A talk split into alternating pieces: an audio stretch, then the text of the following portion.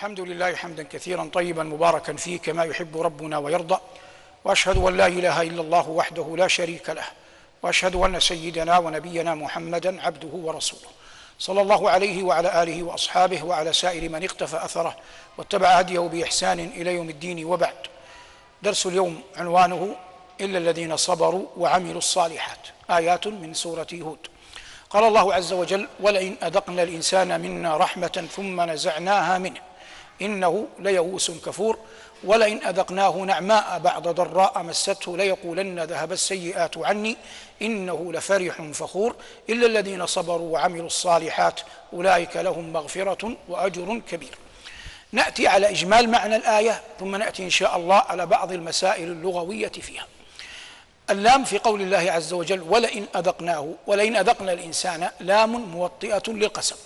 والمعنى أن رب العزة والجلال يقسم عن حال بني آدم عن حال الإنسان. ما لم يكن صابرا تقيا. ولئن أذقنا الإنسان منا رحمة. المقصود بالرحمة هنا أي عطاء يعطيه الله جل وعلا عبدا من عباده.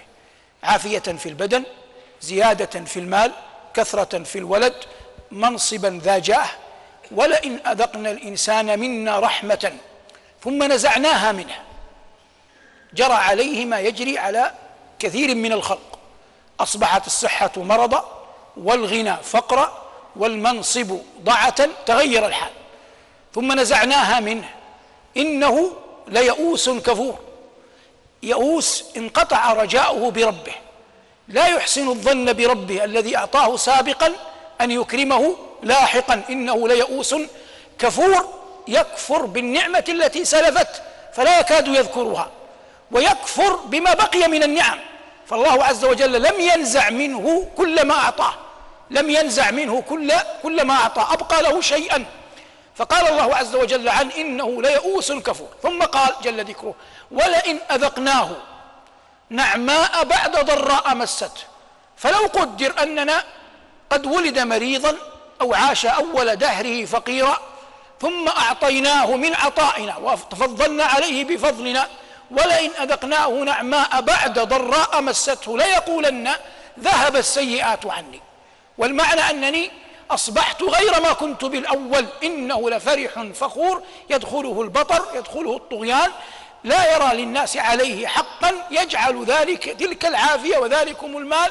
وهذا المنصب يجعله في غير طاعة الله. وربما ترفع على كثير من عباده. فقال الله إنه لفرح فخور. ثم جاء القرآن يستثني فقال رب العزة إلا الذين صبروا أي وقت الضراء وعملوا الصالحات أي شكروا وقت وقت السراء إلا الذين آم إلا الذين صبروا وعملوا الصالحات. أولئك أي الذين صبروا وعملوا الصالحات لهم مغفرة. لما قال الله مغفرة؟ مهما بلغ صبرهم منزلة فربما لم يسلموا من أن يخالطهم حزن على ما هم فيه. ومهما قدموا من شكر لا بد أن يصاحبه تقصير في في شكرهم.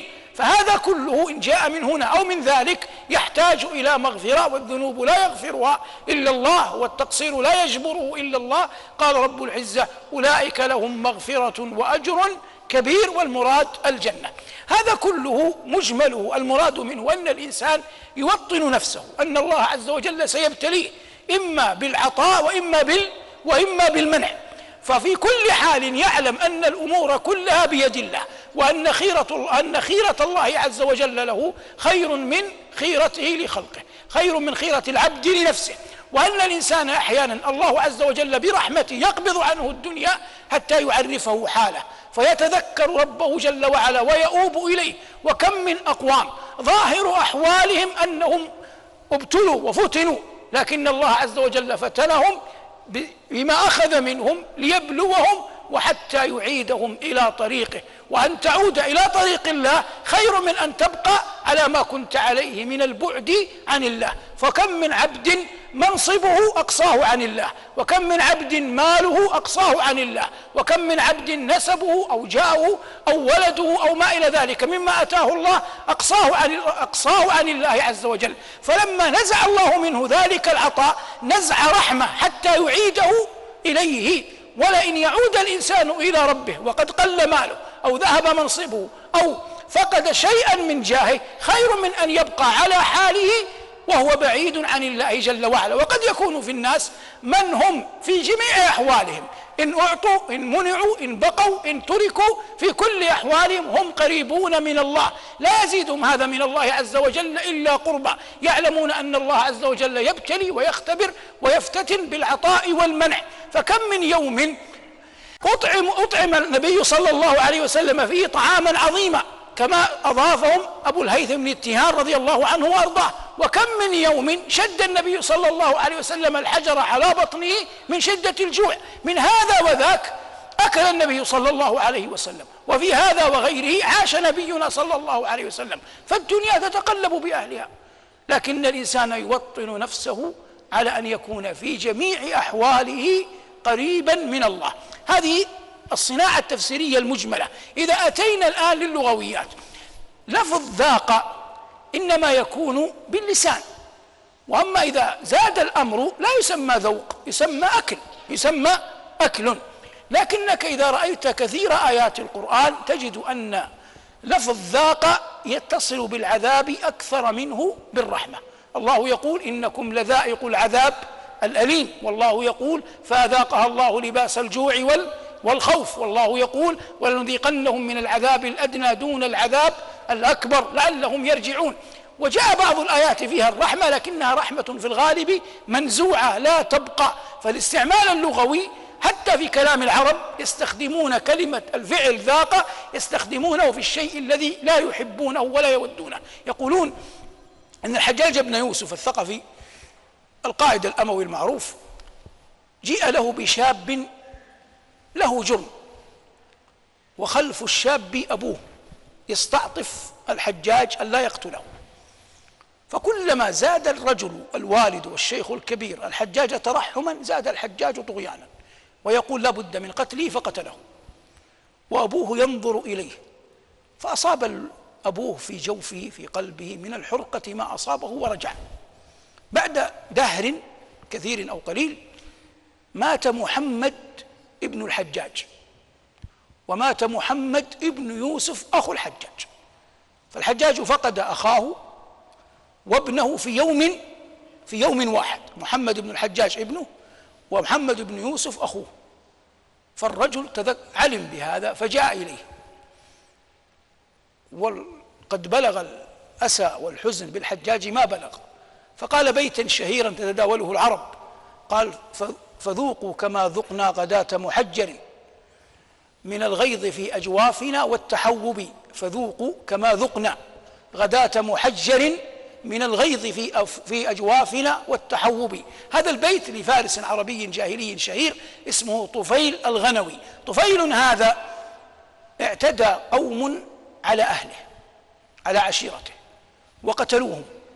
فأحدث في قلبه غيظا في يوم يسمى يوم محجر. المكان اسمه محجر. فجمع جيشا وغزا تلك القبيلة وقتل فيهم قتلا شنيعا. في لم يبقي أحدا. فلما الناس يكلموه يقول فذوقوا كما ذقنا غداة محجر من الغيظ في أجوافنا والتحوب. أنتم ألزمتمونا إلى هذا. نرد لكم الأمر والصاع صاع صاعين كما تقول العرب. هذا البيت أصبح شهيرا والمثل أصبح شائعا. فالرجل تذكر البيت هذا الشيخ الكبير وهو بين يدي بين يدي الحجاج فقاله هذا من ناحية ذاق بمعناها المعنوي. بقينا في ذاق بمعناها الحسي. كانوا إذا أحد يعني استضافوه يعني إذا أحد جاء بيت يعطونه يشربونه لبن. كما النبي صلى الله عليه وسلم شرب اللبن في بيت أم معبد. اللبن يروب تخرج زبدته يستفيد منها أهل البيت. بعد أن تخرج الزبدة يروب يقدم الباقي لمن؟ للناس. والعرب يوم ذاك يعني بادية أقحاح يعرفون. إذا شرب اللبن يعرف إن كان روب اللبن أو لم يروب. يعرف إن كانت الزبدة نزعت أو لم أو لم تنزع. فالمبالغة في الإكرام أن تقدم اللبن ولم تنزع زبدته. يعني أنت صاحب البيت لم يستفد شيء. العربي الأول يقول وقائلة ظلمت لكم سقائي وقائلة ظلمت لكم سقائي وهل يخفى على العكد الظليم؟ وهل يخفى على العكد الظليم؟ ما معنى وهل يخفى على العكد الظليم؟ العكد جمع عكدة عين كاف دال تاء مربوطة جمع ماذا؟ عكدة. ما العكدة؟ ما العكدة أعطيه خمسة آلاف اللي يقول لي ما العكدة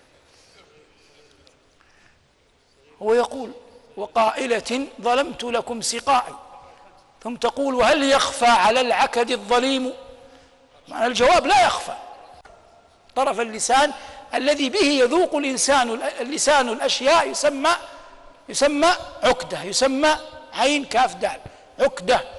فهي تقول والشاعر يقول إن المرأة هذه من كرمها تقول أنا أعطيتكم اللبن من غير أن يروب وأنتم عرب أقحاح من منذ أن شربتموه لم يخفى على عكد ألسنتكم أنه ظلم. ما معنى ظلم اللبن؟ أنه قدم قبل أن قبل أن يروب قبل أن تخرج زبدته.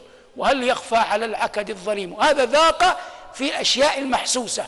أما أول فذوقوا كما ذقنا غداة محجر يقع في الأشياء المحسوسة لكنه يقع أكثر ما يقع على مسألة الحروب التي كانت بينهم.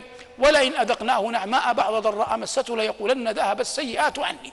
في الجاهلية عندما كانوا يمدحون يمدحون الرجل بأنه يعرف أن الدنيا تتقلب بأهلها. والله يقول في كتابه ولعل هذا سيأتي وتلك الأيام نداولها بين الناس والأول يقول فيوم نساء ويوم نسر فيوم نساء ويوم نسر والدنيا لا يمكن البتة أن تصفو لأحد. يقول أبو الطيب المتنبي تصفو الحياة لجاهل أو غافل عما مضى فيها وما يتوقع ولمن يغالط في الحقائق نفسه ويسومها طلب المحال فتطمع. إن تم هذا كله بيانا لغويا نعود للآية.